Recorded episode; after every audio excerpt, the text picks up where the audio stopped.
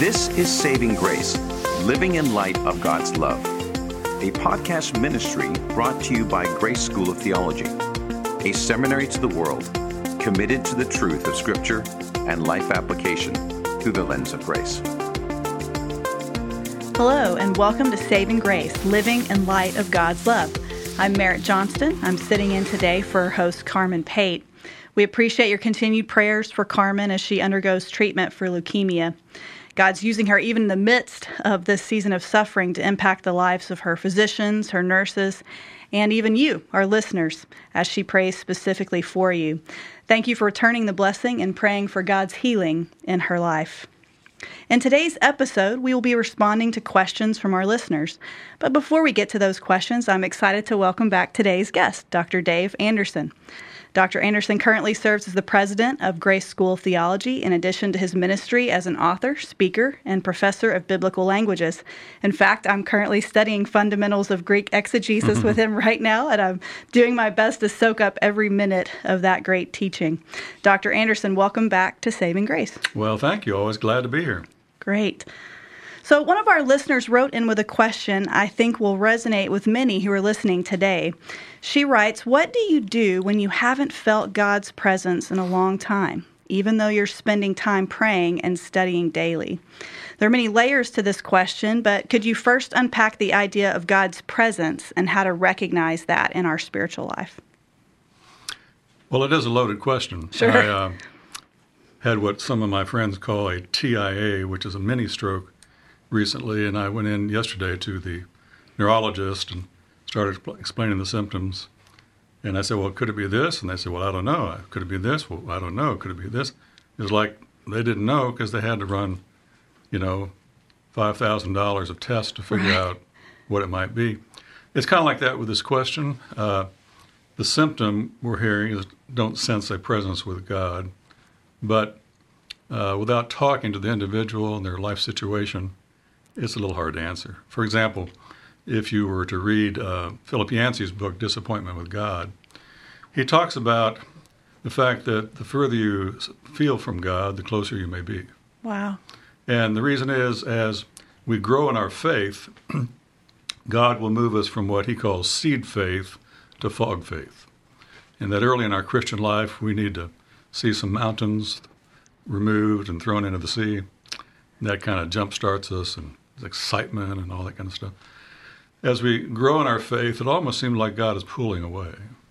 Uh, and he says the reason is it's harder to have faith in the fog than it is to see miracles. Mm.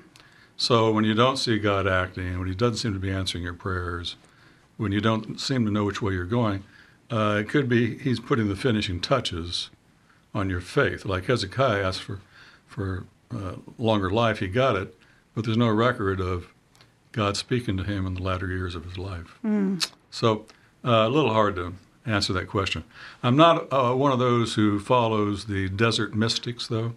There are some popular teachers uh, in our culture today who want you to go into the deep contemplative thinking and okay. meditation and, uh, and certain disciplines to get you there. Uh, I think that's kind of dangerous as you uh, read their writings.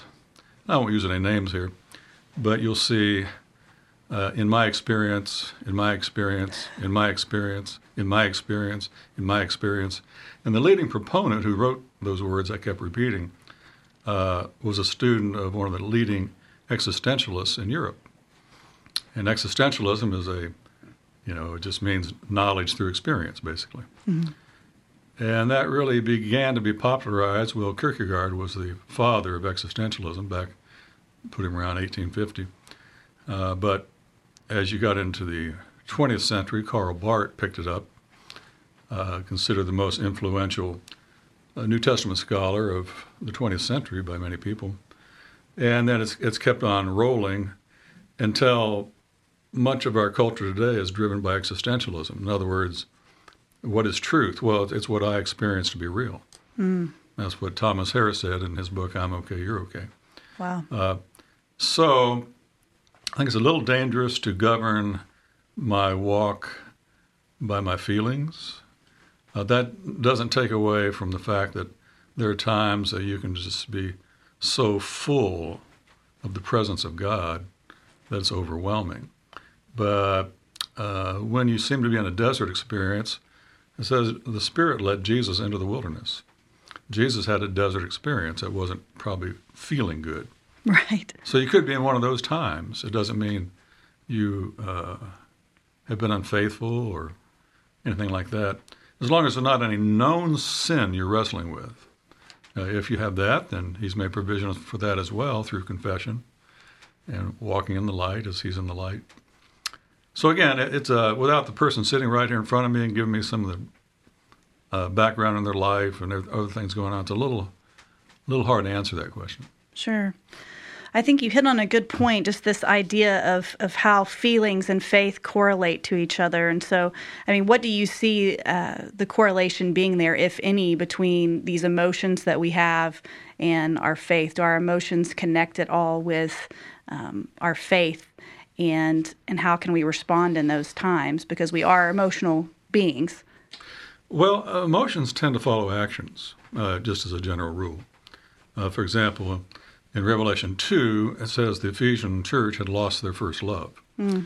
So they had all their doctrine right. They were orthodox. Their theological uh, I's were dotted and their T's were crossed, but they'd lost their first love. Mm. So what's his uh, answer to them? He says, go back and do the first works. So if you would apply that to, say, an individual's walk, Uh, was there a time when you were on fire for Jesus, for example? Was there a time you were excited? Well, then what were you doing? What were you doing during the times you felt that way? And uh, it could be you need to go back and, and do that. Uh, for me, uh, I got really going for Christ in college when I was taught how to share my faith. And although I was working over at Ben Taub Hospital as a pre-med student, on Saturday night, and that's about as exciting as medicine gets. A county hospital, big city, Saturday night. Once I learned how to lead someone to Christ, it paled in comparison. Wow. So then when I became a pastor, I was spending almost all my time with Christians. And I did find my enthusiasm waning at times. Sure. So I realized, wow, I need to go share my faith. So I would manufacture, I had to manufacture ways to do that. And for me, one of the ways was just going door to door in my neighborhood. And, uh, I didn't have to lead someone to Christ to come back higher than a kite. Uh, and I think that's the side benefit of using one's spiritual gift. It's self-edification. They weren't given for self-edification. They're given to build up the body. But a side benefit of using one's gift is you are edified yourself. Sure. Uh, so that's another uh, thing. It's action. Uh, James one is written to a bunch of depressed people. They had good reason to be depressed. They were Jewish Christians, probably ridiculed and sometimes persecuted by the Gentiles, but uh, they were also rejected by the Jews because they had trusted Christ. So, you know, the uh, utility companies cut off their electricity, and mm. they're hurting financially, and lots of other reasons they're depressed. So he says, all right, you want to be happy? Go visit the widow and orphan in their distress. Your motives won't be mixed, and uh, you'll find that uh, you'll be happy, it says, in your doing, in your doing. Right. Jesus says the same thing uh, in John chapter thirteen, uh, verse seventeen. Uh, he goes through teaching them about how to have a uh, clean heart and a humble heart. Then he winds it up by saying, uh, happy are you if you do this, you know. So anyway, so uh, again, just in general, feelings will follow actions. If you're down and depressed or, or preoccupied with yourself, there's good chances it's because you're thinking about yourself. And as we teach in a lot of our uh, courses and books, uh, our position in Christ is completely sanctified, completely holy, completely forgiven, past, present, and future. But our condition on earth is we still, still struggle with our sinful nature. However, if we focus on our failures and on how sinful we are with that sin nature, Uh, we'll get depressed. Right. So he says, uh, you know, if, if indeed we're seated at the right hand of God in Christ, uh, set your affections on things above, Colossians three, not on things on the earth. So as you, we focus on our position in Christ, our condition improves and begins to correspond to our position. But as we focus on our condition on earth, our condition gets worse and we get depressed. Right. I think I was able to discuss this topic a little bit with Carmen Pate, and when we were talking about it, she had some great insight that touches on, on what you just mentioned, that uh, our flesh takes our feelings in so many directions. So uh, when we have an inward focus, it's really easy to become consumed um, with those negative things. Uh, but if we can always return to the facts of who mm-hmm. God is, when we can put our focus on His promises and trusting the fact that He is a God who fulfills His promises, then it enables our feelings to remain more grounded, because they're grounded in truth. Uh, they're they're directed back to what we know to be true and who God is. And, and one other aspect of this is Christians in general think it's if you're depressed, you must be in sin. Hmm. Uh, that's not true at all. Uh, depression's another word for grieving. Hmm. If uh, your husband were to die in a car wreck today, I imagine you would grieve. Well, no one in his right mind would say, stop grieving. Right. So we experience other types of losses as we go through life that aren't as dramatic as that, or maybe something as dramatic as that. And there's a grieving period associated uh, with each loss. And uh, we call that a reactive depression. Mm-hmm. So sometimes you'll do okay through a series of small losses, but when you add them up, they throw you into depression. And that's when you need to figure out, all right, what's causing this? What are the losses I'm dealing with? And then give yourself permission to grieve for a while. Uh, and then time to come out of it. If you can't come out of it, you're into clinical depression. That's another animal. But just just being depressed, it doesn't mean you're in sin, doesn't mean you're a defeated Christian, any of those things. You could have experienced some loss, loss of sure. a job, loss of a friend, sure, uh, a move. If you if you move to another city, there are all sorts of things you're losing. Your, uh, your old routine, your old old friends, your old church, your old, all sorts of things. So there's a, a time to adjust to that. Right. I think that's exactly right. Even Jesus himself wept uh, when sure. he arrived after Lazarus had died, mm-hmm. and he knew the outcome of what was about to happen, so he knew that that wasn't the end of the story, but still had that emotional response in that situation. So I do think all people are unique. Some are more rational, some uh, driven more by thoughts, and others may be more emotional and driven by feelings. So in your experience as a pastor, how did you try to respond and minister to those who, who tend to be more driven by their emotions, by their feelings? Well, one thing I learned in pastoral work and in marriage is it's important to validate feelings. Uh, my wife used to start telling me uh, how this upset her and blah, blah, going on and on. And I said, we shouldn't feel that way. Let oh, me no. tell you. Let me tell you the five reasons why you shouldn't, and let me fix you. Maybe not the best response. No, that uh, after, but I spent years trying to, to fix her, and finally realized when I was doing that, I was invalidating her feelings. I was saying, "There's something wrong with you. You shouldn't mm. feel that way." Well, that's not the case at all. And she really didn't want me to fix her. She wanted me to listen, sure, and to uh, best I could to empathize. So when I began to say, wow, I think I'd feel the same way if I had just gone through that and things mm-hmm. like that. So I, in, in church work, uh, the same thing. Uh, uh, uh, the, the worst thing I could do was, would be to invalidate their feelings. And feelings, you know, God made us with feelings. Right. God had feelings.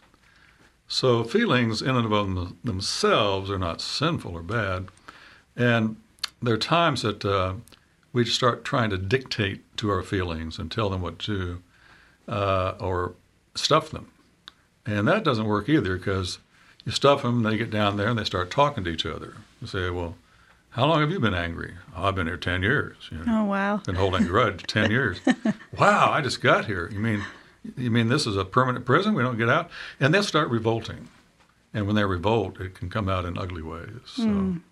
so Feelings are important to deal with. God made us uh, feeling creatures. There are times our feelings become sinful. You know, let not the sun go down on your wrath. And out of the way I like to translate that in Ephesians four, if you must be angry, sin not. Don't mm. let your anger move into, uh, from what's called orge to par orge. When you put the pa, par, on front of orge, it intensifies the orge is the wrath, the anger. Mm. But when you intensify it, it turns into bitterness. Mm. So you want to cut it off at the pass, sure. if you can, if you can. Definitely. Well, I think the dynamics of church services today can be quite different depending on the church, um, the church's worship style, the venue, the sermon delivery. What role, if any, do you think those elements play in helping people experience God's presence? Oh, I personally think it's a huge role. Now, uh, you're going to get a lot of different answers if, sure. you, if you throw that question out to different people, different pastors. But uh, Ephesians five, verse eighteen, has been taken for decades as a verse to the individual, meaning uh, don't be drunk with wine where it is in excess, but be filled with the Spirit, blah, blah, blah, blah.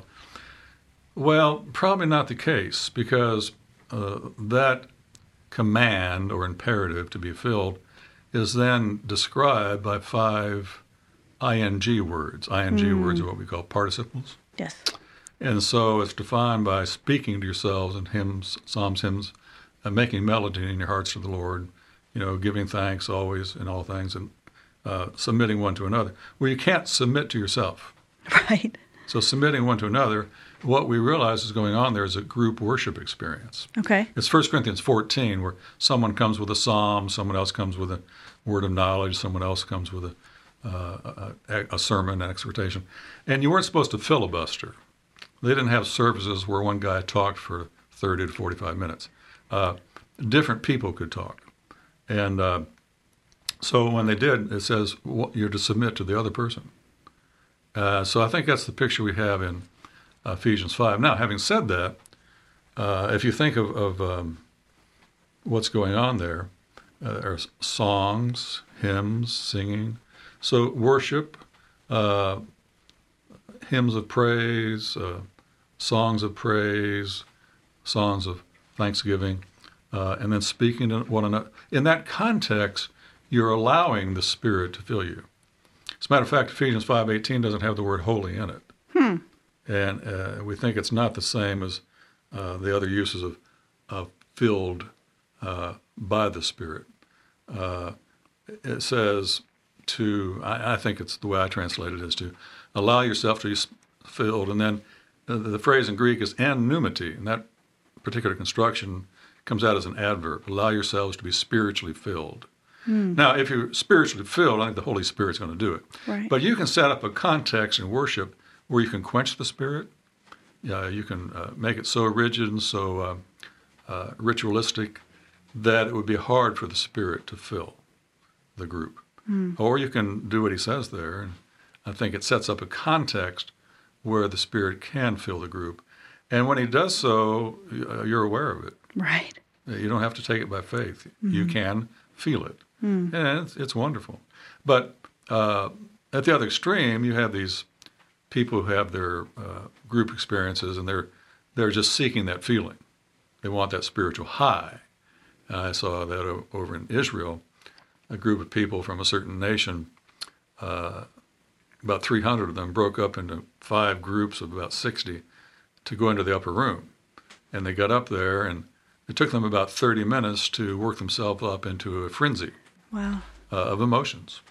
And uh, each group did that, and it took a while to work themselves up.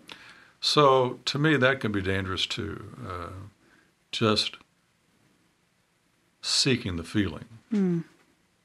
I think so. I think even for me, when I look back on growing up and participating in youth camps and things that were very meaningful experiences for me, uh, it is easy to start making those the litmus test for your experience of God. And that's a very risky proposition, because then you kind of go with that expectation every Sunday.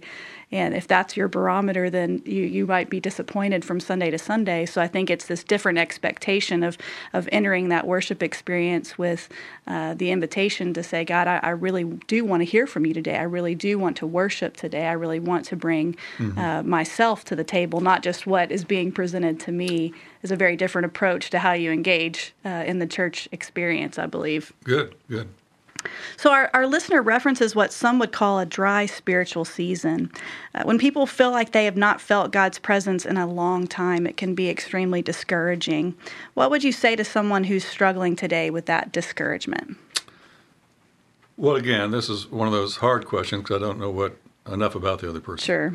But I would uh, suspect if this is a fairly mature Christian, uh, isn't aware of any known sin in their life, uh, isn't harboring some deep grudge from their past, uh, a father wound type thing. Uh, then I would go back to what I said earlier about Yancey's approach, that this is probably a time in your life when God is uh, developing fog faith. Mm.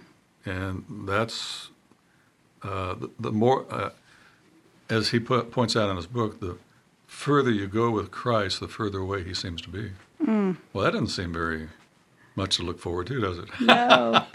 However, uh, since I'm such an old man now, I've lived through a lot of this, and uh, uh, I can I can say that during some of the big trials of life, he can put a bubble around you, and you actually do feel closer to him than you've ever been.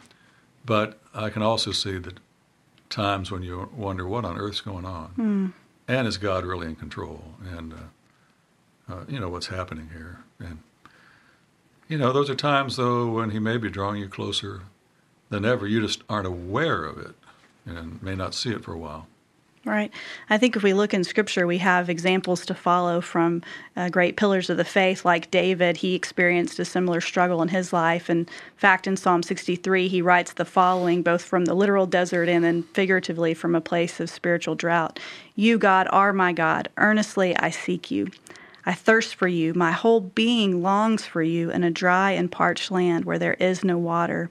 What lessons do you think we can learn from David's life that might be applicable to us in our own desert experiences? Well, David created a lot of his desert experiences himself. Uh, you know, from Psalm fifty-one, he finally acknowledges all his uh, issues in the Bathsheba and Uriah the Hittite uh, affair. But in there, he pleads that God wouldn't take the Holy Spirit from him. Mm. Now, they weren't permanently indwelt until Pentecost, but certain people were given the Holy Spirit. Uh, the kings were one of them, or at least initially. Saul had the Spirit, and the, but the Spirit was taken from him. When David sinned, he thought, oh, mm. he may take the Spirit from me. Right. But he confesses his sin. He pleads that God wouldn't take the Holy Spirit from him. He says, restore unto me the joy of my salvation. And then he makes the most interesting statement. He says, then I will teach sinners your ways. Mm. Well, we forget sometimes that that psalm was a song that the temple choir sang. Well, how would you like to have your uh, most public sin made even more public by having the choir sing about it? Wow. But it's, it's an amazing psalm, because in there, he uses not only the three major Hebrew words for sin, he also uses the strongest words in the Hebrew language for, we'll just call it forgiveness. And um, it's beautiful. But then, you know, uh, Psalm uh, sixty-three or Psalm three, uh, you know, David created some problems with Absalom. Right. And uh, Absalom created some of those problems too. But after the deal with Bathsheba, uh, Nathan is speaking to him, to David, and says, you know, uh, your enemies are going to lie with your wives in the open sunlight. Mm. Well, part of that was fulfilled uh, with his difficulties with his own children. Absalom was chasing him, trying to kill him. But in Psalm three, he writes this wonderful psalm of repose and rest uh, in the Lord. And there's no indication in that psalm he's even aware that he's helped create some of his problem. Mm. Uh, Now, it may have been. It just doesn't show up in the psalm. And I find that very encouraging, because I think some of the dry spells and desert experiences we have are part of our own creation because of our failures and because of our sins. But even in the midst of that, uh, he says, God is, hasn't abandoned you. Mm-hmm. He's there. Uh, he wants to pick you up and carry you on. It just may be uh, take a little bit of time. So... Right. That's such an encouraging thought, to know that we might be in a desert experience, but we re- we truly are never alone. Right. Uh, he doesn't lead us to places where he's not going to, to walk with us there. Are there other spiritual disciplines that you would encourage people to pursue, maybe to fan the flame in their spiritual life? The listener referenced that, that they were pursuing God through disciplines like prayer and Bible study, but do you feel like there are other things that people could um, pursue that might help them in those dry seasons? Well, it depends what you call the disciplines. Again, I'm not a fan of the disciplines approach to the spiritual life, because I find it self-centered and um, experiential-oriented, uh, which I think can be dangerous. Uh, but if you want to call it a discipline, service. Right. You know, uh, evangelism. Uh, again, it's really hard to feel sorry about yourself when you go to the hospital, hmm. assuming you're not going to the hospital to stay. I right. rarely walk out of the hospital that my problems don't seem to pale next to what I've just seen. Right. Oh, my gosh. So then it goes on, talks about visiting widows and orphans, and it seems to be saying, go do something for somebody, and you'll be happy in your doing. I remember the story of a wealthy Englishman who uh, found no joy in life, and so he decided to jump off the bridge over the Thames River, mm-hmm. and uh, got out there, and uh, he saw a homeless person, uh, and he, he had uh, a bunch of gold coins in his pocket, and he said, well, these won't do me any good. So he gave them to the uh, homeless person, and uh, it gave him so much joy that he said, I think I'll spend the rest of my life giving my money away. Mm. And uh, that's what he did. In other words, he found joy, which is a feeling, mm-hmm. uh, after helping other people. So uh, I, I can also say, I think in my life, uh, it's one of the advantages of being a, a minister who's full-time at it, is that ninety percent of my time is geared around helping other people. And I find when I'm depressed, it's usually I'm thinking about myself. And when I'm happy, it's usually because I'm helping other people. Well, uh, so I think that's uh, one of the disciplines I would add, along with Bible study and prayer. And, uh, of course, don't forsake the gathering of yourselves together, as the manner of some is. Uh, a lot of times people who... Uh, Uh, they isolate themselves, right, and don't want to open up and don't realize that uh, we're to bear one another's burdens. That's an interesting uh, verse in uh, Galatians six, because it says, in bearing one another's burdens, you, uh, anapleirao, it says, you fill up completely to the brim the wow. love of Christ. Hmm. Uh, and so much of uh, the Christian experience you can't, uh, that's positive, you can't have in isolation. Right. How many of the, uh, wh- what of the fruit of the Spirit can you have by yourself as a hermit? And how do you develop patience with other people unless you're with them? You know, things like that. So um, I think fellowship, if you're not doing that, uh, that's in service. I would add to the uh, prayer and, and Bible study. Those would be the main ones. Definitely. And I, I think for me, one of the things that's been such a blessing in seasons of struggle is when you are connected with other people in your church community, especially people that have walked more uh, mm. of their life than you have, that have, have gone further down that spiritual road. They have so much insight and so much of a testimony to share that God brought them through that season. And so even though the circumstances of your struggle might be different, there's encouragement in the fact that mm-hmm. uh, people can attest to the fact that God has brought them through. Right. Uh, so what a blessing that that is. So I think in closing, would, would you just lead us in a prayer for those right now that are out there that are struggling to experience God's presence? Well, sure. Our Father in heaven, uh, we would be self-deluded to think that uh, this life is just a rose garden. Uh, there are a lot of thorns and thistles as we go along, uh, as well as the beauty of the, of the roses. But uh, when those uh, thorns are uh, prickling and sticking in our skin, uh, it hurts. And sometimes things in this life hurt.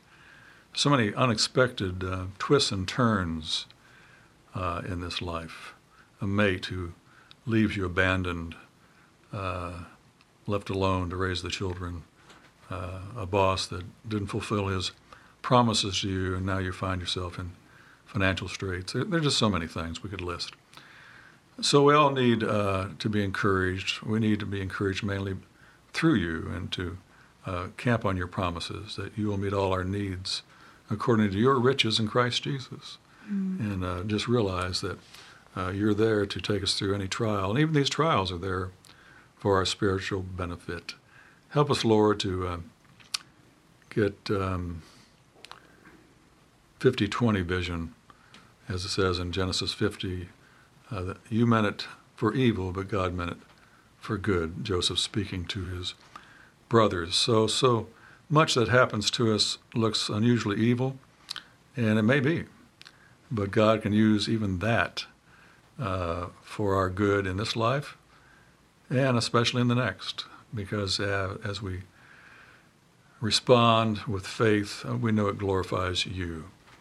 So I pray for all of us that walk through these difficult times, that we might keep our eyes on you, the author and finisher of our faith, and uh, not shrink back as the manner of some is, uh, into destruction, having our lives uh, destroyed, but press on by faith to making our lives count forever. And I pray this in Jesus' name. Amen. Amen. Doctor Anderson, thank you so much. It's always a privilege to talk about our great God and his, his good word uh, with you. As you heard today, we were so excited to be able to respond to listener questions, and so we want to encourage you, if you're listening and, and you would love to be able to submit a question, we would love to hear from you. Uh, it's always a great opportunity for us to engage with our listeners and to be able to respond in ways that uh, speak to the questions that you have and meet you right where you're at today. So if you have questions, feel free to email us at savinggrace at g s o t dot e d u, and we'll look forward to hearing from you. If you have been encouraged or challenged by today's program, we encourage you to learn more about Grace School of Theology. You can visit us at our website at w w w dot g s o t dot e d u slash saving grace. That's g s o t dot e d u slash saving grace. And today, I'd love to point you to another online resource located at partner with grace dot org. That's partner with grace dot org. This site outlines various ways that you can partner with Grace and our vision to develop spiritual leaders in every nation. You'll find stories from our students, links to our blog, and information about upcoming events. And perhaps God's leading you to partner with us in another way, perhaps financially or in prayer. Or maybe you feel a stirring in your heart today to pursue a deeper understanding of God and His Word. If so, Grace offers certificates and degrees that are affordable and accessible no matter where you are around the world. And as a graduate of Grace, I can promise you that you'll never regret a decision to invest in your spiritual growth. You will leave more in love with Jesus and better equipped to minister in His name. Be sure to tune in to the next edition of Saving Grace, Living in Light of God's Love. Thanks for joining us today, and remember, the love of Christ can never be earned and can never be lost. You have been listening to Saving Grace, a podcast ministry of Grace School of Theology. For more information, visit g s o t dot e d u slash saving grace. Views expressed on this podcast may not always be the views of Grace School of Theology or its leadership.